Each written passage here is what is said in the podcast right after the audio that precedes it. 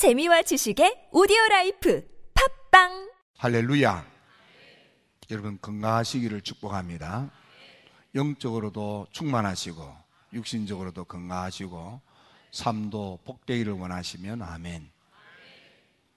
지금은 사순절입니다. 사순절은 특별히 우리가 믿음으로 주님께 나아가는 계절입니다.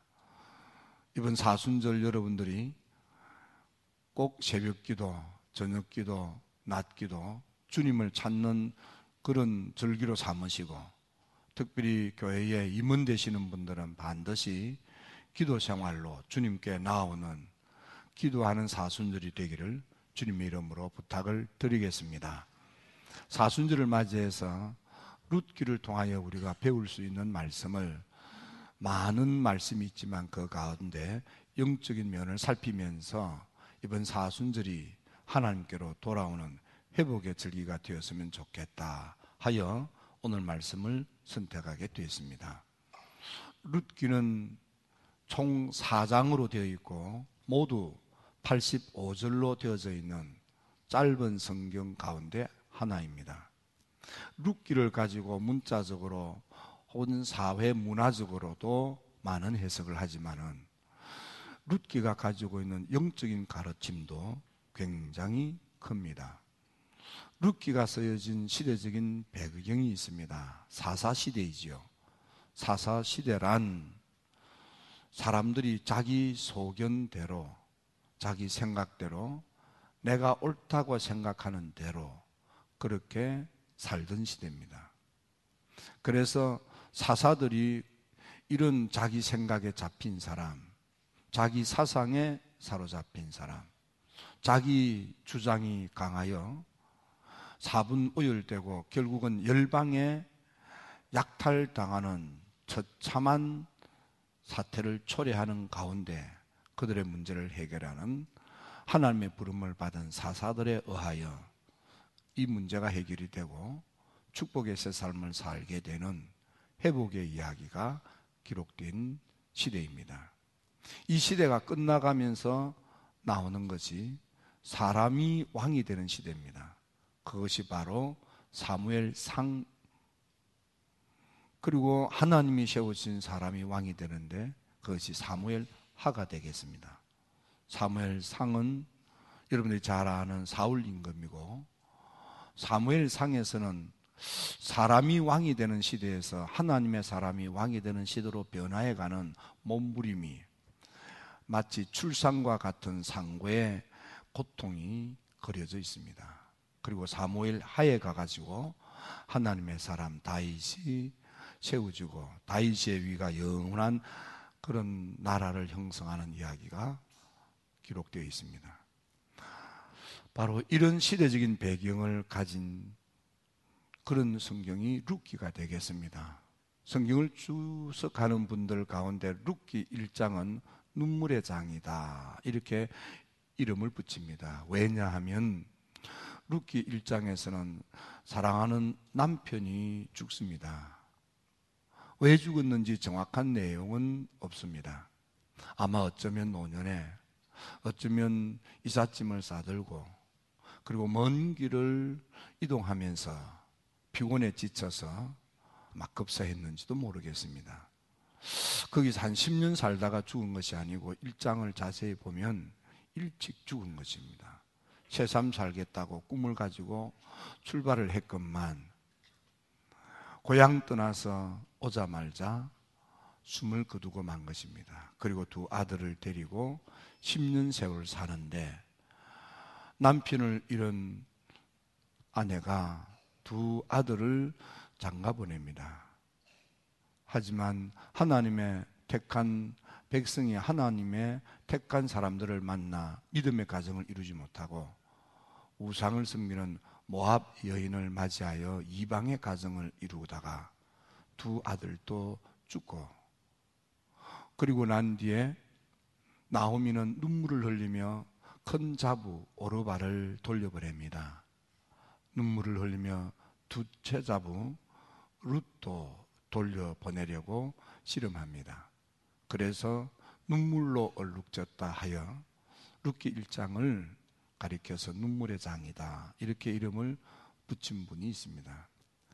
룻기 2장은 이제 이런 눈물을 흘렸던 나오미가 둘째 자부 룻을 데리고 돌아가서 그래서 배가 고파 먹을 것을 해결하려고 호구지책을 마련할 수 없어서 결국은 젊은 며느리 룻을 들판에 내어보내 이삭 줍게 하는 것입니다. 그래서 룻기 2장을 이삭을 줍는 내용이 담겼다 하여 일하는 장 이렇게 표현하기도 합니다. 3장에 가서는 나오미가 자부 룻에게 감당할 수 없는 일을 시킵니다. 그럼에도 불구하고 둘째 자부 룻은 시어머니가 시키는 대로 받아들일 수 없는 일일지라도 자기 생각, 자기 감정에 어긋나도 시어머님께서 시키는 대로 순종하는 것입니다. 그래서 룻기 3장은 순종의 장이다. 이렇게 이름을 붙였던 겁니다. 마지막 4장, 마지막 4장은 보아스를 만나서 자녀를 낳게 되는 이야기가 있습니다. 가정이 회복이 되고 자손을 얻게 되는 장입니다. 그래서 자녀의 축복, 가정의 회복 이런 의미로 이름을 붙여서 우리 이해를 돕는 주석가들도 있습니다. 루키의 이런 면을 염두에 두고 오늘 많은 것을 우리가 생각할 수 있지만 그 가정에 특별히 사순절을 맞이해서 우리가 어떻게 하는 것이 루키와 우리 생활을 특별히 사순절에 우리들이 어떻게 해야 좋은가를 배우고자 합니다. 첫 번째, 이 루키에 나오는 아버지는 엘리멜렉입니다. 엘리멜렉은 하나님이 나의 왕이다. 그런 의미가 있는 이름입니다. 엘리멜렉은 그러므로 하나님을 왕으로 삼는 믿음을 가진 성도다. 이렇게 한번 생각해 봅시다. 그는 하나님을 왕으로 삼고 하나님의 땅 거룩한 Holy Land 하나님의 풍성한 축복이 모여드는 베들레헴 이름하여 떡집 그래서 주변에서 농사를 지은 곡식이 들어오면 방아를 찍고 떡을 만들어 먹는 매우 풍요한 지역에서 풍성한 축복을 누리는 사람이었습니다. 그랬던 엘리멜렉 그에게 왜인지 모르게 주변에 흉년이 닥쳤습니다. 기근이 닥친 겁니다.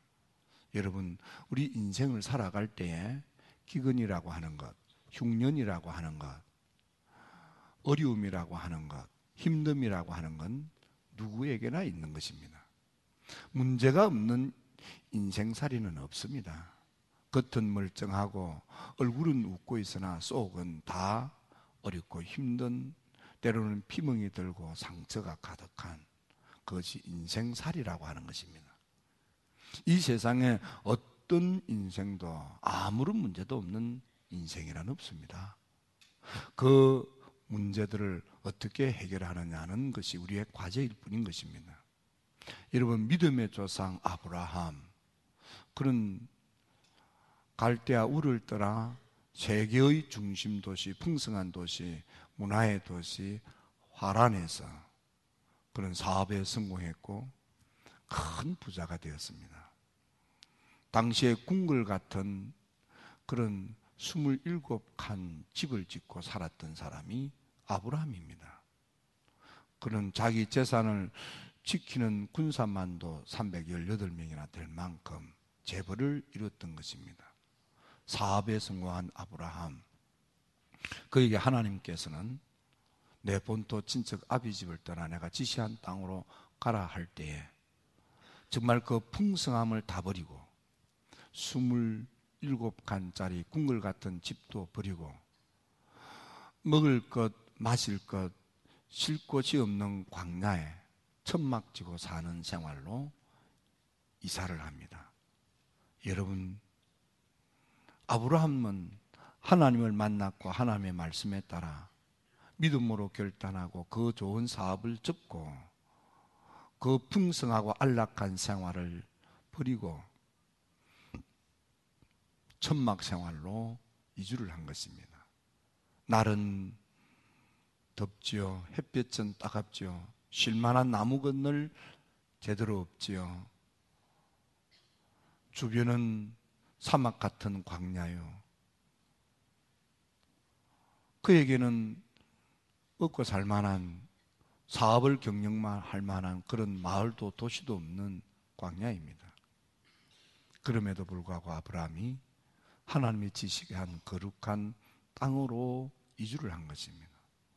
그러면 그렇게 모든 것을 포기하고 세상에 그걸 포기하고 왔으면 이제부터는 순풍에 돛단 뜻이 하는 것마다 희한하게 잘 돼야 하지 않겠습니까? 하지만 그 엄청난 결단을 하고 모든 것을 포기하고 왔건만 믿음의 조상 아브라함을 기다리는 것은 흉년과 기근, 가난과 빈곤이었습니다. 여러분 오늘 우리가 인생을 살아갈 때 문제가 있다고 주눅들거나 삶을 포기하거나 원망과 불평에 빠져서는 아니 되는 것입니다. 그리고 그 어렵고 힘든 것이 있다고 너무 쉽게 포기하거나 좌절하지 마십시오. 그것을 잘 극복하면 그것이 여러분의 삶에 축복이 될 수가 있기 때문입니다. 그래서 10편 119편 71절에 보면 고난이 유익이 되게 하라고 가르칩니다. 여러분 삶에 어려움이 있습니까? 힘든 것이 있습니까? 고통이 있습니까? 상처가 있습니까? 오히려 그것이 여러분들에게 유익이 되도록 그것을 잘 해석하고 그것을 잘 극복해가는 여러분이 되기를 주님의 이름으로 축원합니다. 하지만 하나님을 왕으로 삼던 엘리멜렉이 어려움이 있다고 아직도 춥지 않습니다. 아직도 배고프지 않습니다. 아직도 가진 것이 많습니다. 왜냐하면 나오미의 고백에 보면 우리가 이 음, 모압으로 올 때는 풍성이 많은 것을 가지고 왔는데 돌아갈 때 알거지 빈털터리가 되어서 돌아간다고 탄식합니다. 따라서 엘리멜렉은 많은 것을 가지고 있는 것입니다. 다만 주변의 경제적인 상황이 어렵다고 경제적으로 여러 가지 상황과 조건이 만만치 않다고 아, 저 모합당은 번성하고 번창하니까 저곳에 가서 사업을 하면 더큰 그런 사업을 일으키겠다고 꿈을 가지고 이사를 갔던 것 같습니다. 엘리멜렉 그가 그렇게 이사를 간 것은 그러므로 아직도 춥고 배고팠던 게 아니에요. 얼마든지 견딜 수 있고 얼마든지 극복할 수 있었습니다. 그런데도 그는 더 나은 것을 찾아서 더 좋은 것을 찾아서 하나님이 없는 하나님을 버리고 하나님이 머물러 계시는 거룩한 곳에 어렵고 힘든 것을 견디면서 계속 하나님과 함께 머물겠다고 하는 믿음의 마음을 버리고 하나님이 없어도 신앙생활 못해도 사업이 잘 된다면 돈벌이가 잘 된다면 저곳으로 가자 하고 하나님을 등지고 하나님이 없는 모압 땅으로 간 것입니다. 여러분 우리가 인생을 살아갈 때 이런저런 문제가 있을 때 너무 성급하게 그렇게 결정해서는 안 됩니다. 무엇보다도 우리가 가진 신앙의 안목을 버리고 세속적인 안목을 가지면 낭패를 당하기 십상입니다. 지금 하나님을 왕으로 삼고 믿음을 가져 복된 삶을 살던 엘리멜렉이 웬일인지 모르게 하나님을 보지 못하고 모압의 세속적 번성함을 보는 것입니다. 그리고 그게 마음을 빼앗겨서 그곳으로 이사를 가는 거지요. 비슷한 이야기가 구약 성경 믿음의 조상 아브라함의 조카 롯에게 있습니다. 조카 롯은 아버지가 일찍 죽고 그리고 삼촌을 친 아버지처럼 삼고 따라왔던 것입니다. 삼촌의 도움으로 그도 크게 부하게 되었고 좁은 땅에서 두 가정에 마찰이 생기니까 나누어 살게 됩니다. 조카 롯은 하나님도 삼촌도 눈에 보이지 않았습니다. 그에게 있어서 눈에 보이는 것은 에덴 동상처럼 번성하고 번창한 도시 소돔 고무라만 눈에 보였습니다. 그래서 그는 그 좋은 좋다고 생각되는 것을 양보하지 못하고 그는 오히려 나서서 소돔 과무라를 선택하여 갔다가 그 속에 들어있는 죽음의 제약을 보지 못한 채 하나님 무서운 임박한 진노의 심판을 잊지 못한 채 세속적인 안목만 가지고 그곳에 갔다가 불심판을 받고 낭패를 당했던 것입니다. 오늘 우리가 그러므로 인생을 살아갈 때 세속적 안목만 가지고 결단하고 행동한다면 이런 인생의 낭패를 당하는 그런 우를 범하게 되는 것입니다. 여러분들은 세속적인 안목보다도 영적인 안목, 하나님을 보는 신앙의 눈을 뜨고 하나님의 계획과 목적을 읽으며 하나님의 부르심에 귀를 기울이고 주님께서 주신 사명에 헌신하는 십자가를 따르는 비아 돌로로사 그 길을 걸어가는 예수님의 후예들이 되기를 주님의 이름으로 축원합니다. 축원합니다. 자, 이 하나님을 왕으로 삼던 엘리멜렉이 주변의 어려움 때문에 아직도 자신에게 피부에 와닿는 어려움이 없습니다. 그런데도 지레 겁을 먹고 성급하게 결단하고 떠났던 것입니다. 그를 기다리고 있는 것은 죽음뿐이었고 그를 기다리고 있는 것은 자식의 죽음뿐이었고 슬픔밖에는 없는 것입니다. 그곳에서 살던 나옴이 그는 어떠했습니까? 남편이 죽고 난 뒤에라도 깨닫고 돌아오지 못하고 두 아들을 이방의 처녀들을 만나게 하고 가정을 이루게 함으로 이방 가정이 되게 하는 것입니다. 10년 세월 지나면서 가진 것을 다 잃어버리고 두 아들까지 죽고 소망 없는 처량한 신세가 되었습니다. 그럼 울면서 돌아올 때 우리가 이사를 나올 때는 풍족히 많은 것을 가지고 왔지만 이제는 알거지 빈털터리가 되어서 돌아간다고 탄식하는 모습을 우리에게 보여줍니다.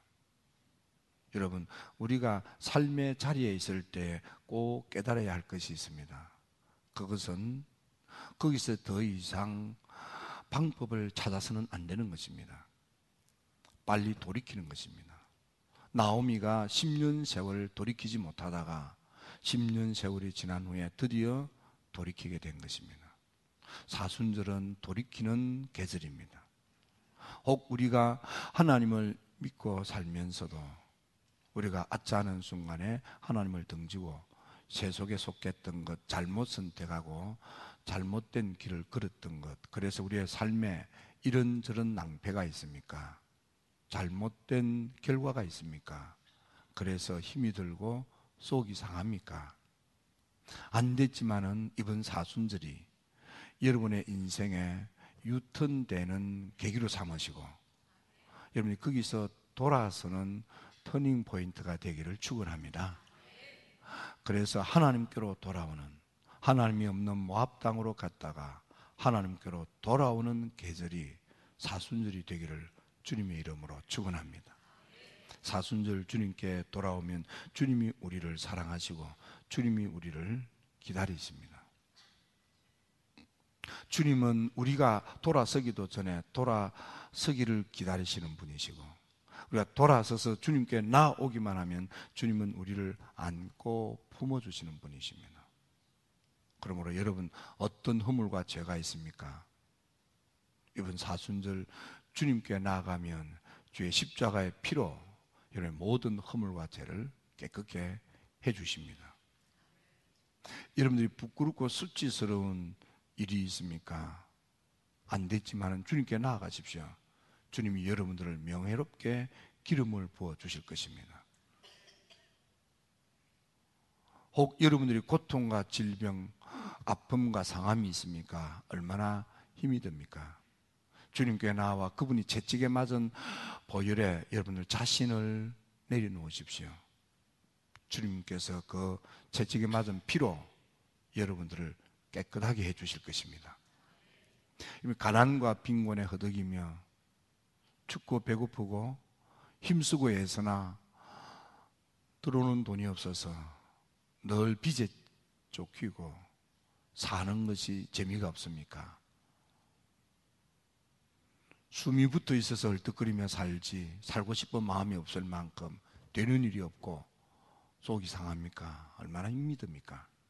이번 사순절 주님께 나와 우리 주님의 가시의 류 안에 흐르는 그 피로 여러분들 자신을 흠뻑 적시십시오. 주님의 가시의 류관에서 흐르는 그 피가 여러분의 삶의 가시와 저주 은근키를 제거하고 여러분의 저주에서 속량받고 축복의 삶으로 회복시켜주는 축복이 능력이 그 속에 있을 것입니다. 이번 사순절 여러분들이 주님께 돌아오십시오. 특별히 우리 중앙교회 모든 성도들이 사순절 기도하는 계절, 기도함으로 주님께 나아가기를 축복합니다. 모든 임원들은 반드시 새벽 기도를 하시든지 저녁 기도를 하시든지 낮 기도를 하시든지 기도로 주님께 나아가게 되기를 부탁드립니다.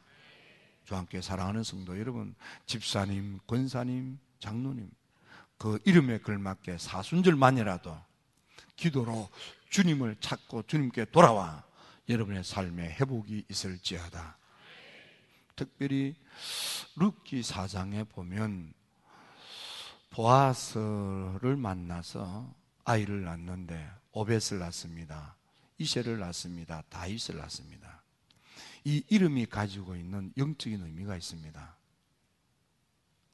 하나님을 등지고 떠났던 나오미가 룻을 데리고 돌아옵니다. 그를 기다리는 것은 유력자, 유력자라는 것은 능력이 있다. 그 말이에요. 능력이 있는 분은 하나님이십니다. 하나님께로 돌아오면, 믿음으로 돌아오면, 거기 오벳이 낳게 되고, 거기 이세가 낳게 되고, 거기 다윗이 태어나게 됩니다. 우리가 믿음으로 기도하고 주님께 돌아오면 예배가 회복이 되는 것입니다. 오벳은 예배입니다. 믿음이 회복되는 거죠.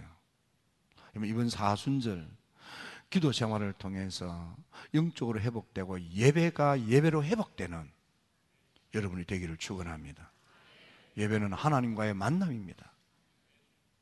그러므로 이번 사순절 여러분들의 믿음의 기도를 통해서 여러분이 영적으로 회복되고 하나님을 만나 하나님과의 만남을 통하여 하나님과의 인카운트를 통하여 육에서부터 영으로 거듭나고 하나님의 사랑받는 자녀가 되고 하나님의 것을 상속받는 축복자가 되고 여러분의 삶에 놀라운 거듭남의 변화가 있을지어다.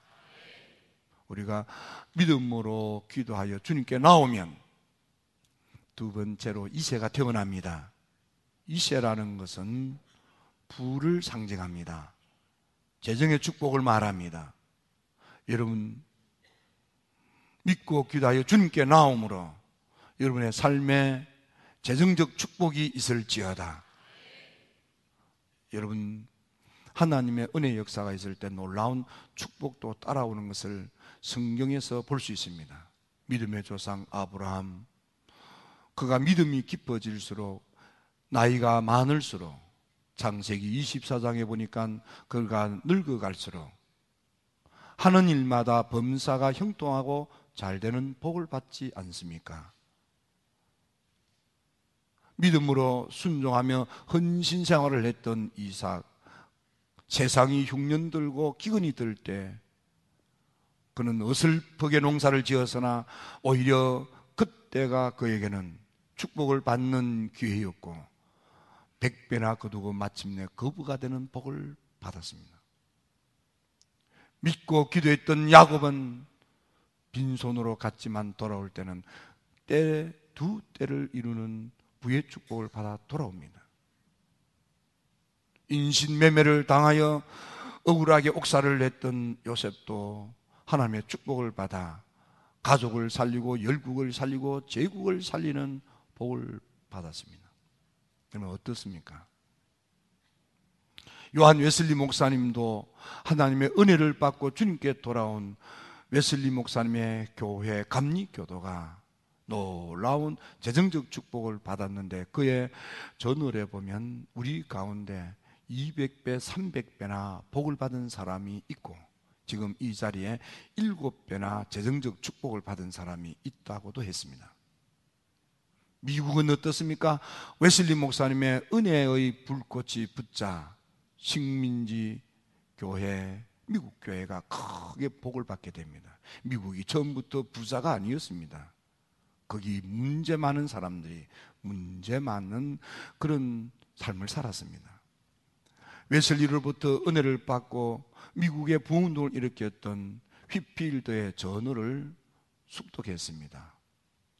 그의 전어를 읽고 읽으면서 느끼는 것은 휘필드가 가는 곳마다 예배당은 있는데 예배당이 텅텅 비었어요. 예배 드리는 사람이 없고 기도 드리는 사람이 없어요. 사람들이 다 불량배 같고 바로 거기서 미국의 부흥이 있습니다. 그런 놀라운 축복을 받게 되는 것입니다. 캐나다는 어떻습니까? 캐나다 부흥을 토론토 부흥이라 하는데 캐나다도 하나님의 은혜를 받았더니 놀라운 경제적 그런 부의 축복이 있습니다. 그래서 캐나다 부흥을 블레싱이라고 하지 않습니까? 그렇습니다, 여러분. 여러분 하나님께 올려드릴 것을 올려드릴 때 하나님께서 내려주실 것을 내려주십니다. 기도를 올려드리면 응답을 내려주십니다. 네. 정성으로 예물을 올려드리면 30배, 60배, 100배로 내려주십니다. 찬양을 올려드리면 우리를 높여주십니다. 하나님을 경배하면 하나님께서 우리를 명예롭게 해주십니다. 여러분, 이번 사순절 내리락만 고대하고 있던 갈급한 여러분들이 오르락으로 하나님께 기도를 올려드리고 정성을 올려드리고 믿음을 올려드리고 찬양을 올려드리고 하나님께서 내려주시는 것으로 풍성해지기를 주님의 이름으로 축원합니다. 마지막 태어난 이가 다윗입니다. 예배가 회복이 되고 재정의 회복이 되고 자녀가 회복되는 것입니다. 다윗 그는 위대한 축복의 사람이었고 영원한 하나님의 축복이 흐르는 명문가가 되지 않습니까? 하나님께 돌아오면 믿음이 좋아져 예배가 회복이 되고 하나님께 돌아오면 가난과 빈곤이 청산되고 하나님의 축복이 굴러 들어오게 되고 하나님께 돌아오면 자녀가 축복의 자녀가 되는 것입니다. 이번 사순절 여러분들에게 예배가 회복될지어다. 재정이 회복될지어다. 사업이 회복될지어다. 건강이 회복될지어다. 자녀가 축복의 자녀가 될지어다. 여러분들 우리 중앙교회의 다음 세대가 큰 인물이 나오게 될 것입니다. 지난 주간 저는 육신적으로는 너무너무 지치고 힘이 들었습니다. 그런데도 또 마음은 기뻤습니다. 우리 교회 학교 아이들이 부흥회를 하고 우리 중고등부 아이들이 부흥회를 준비를 하고 하나님의 교회 찬양 소리, 기도 소리가 넘치니까 소망이 있습니다. 여러분 이 좋은 예배당에 기도 소리, 찬양 소리가 막 울려 퍼질 때에 하나님께서 내려주시는 하나님께서 내려주시는 락, 하나님께서 내려주시는 것들로 여러분들이 즐겁고 행복한 회복의 사순절이 되겠습니다. 여러분 지금까지 기도 생활을 하지 않았다면 내일 새벽부터 시작하세요. 직분자들은 다 오세요. 내일 새벽에 제가 출석을 부르겠습니다. 어, 아무개 집사님, 아무개 군사님. 근데 부르지는 않을게요. 그래도 부른다고 해야 나올 거 아니에요. 유치원생처럼 제가 부르지는 않겠습니다. 내가 여러분들을 유치원생 취급해서 되겠습니까? 어떤 교회는 유치원생 취급합니다. 출석 부릅니다. 스티커 놓고 꼭 부르게 하고. 그렇게 하면 더 나옵니다. 그렇게라도 할까. 근데 저는 유치원생을 목회하는 목회를 하고 싶지 않습니다. 여러분들이 장성하여 여러분들이 알아서 하는 수준 있는 여러분이 되기를 원합니다. 예.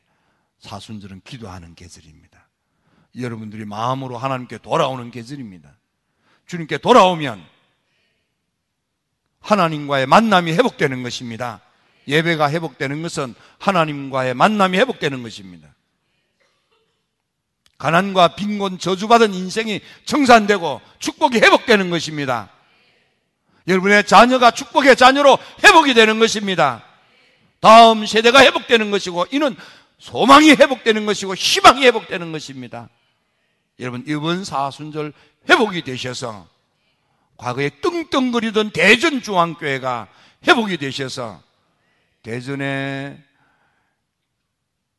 중앙로의 주인공이 되시고 사회적 지도력을 가진 사람들로 가득 차는 중앙교회가 회복되기를 원하시면 아멘. 기도드립니다.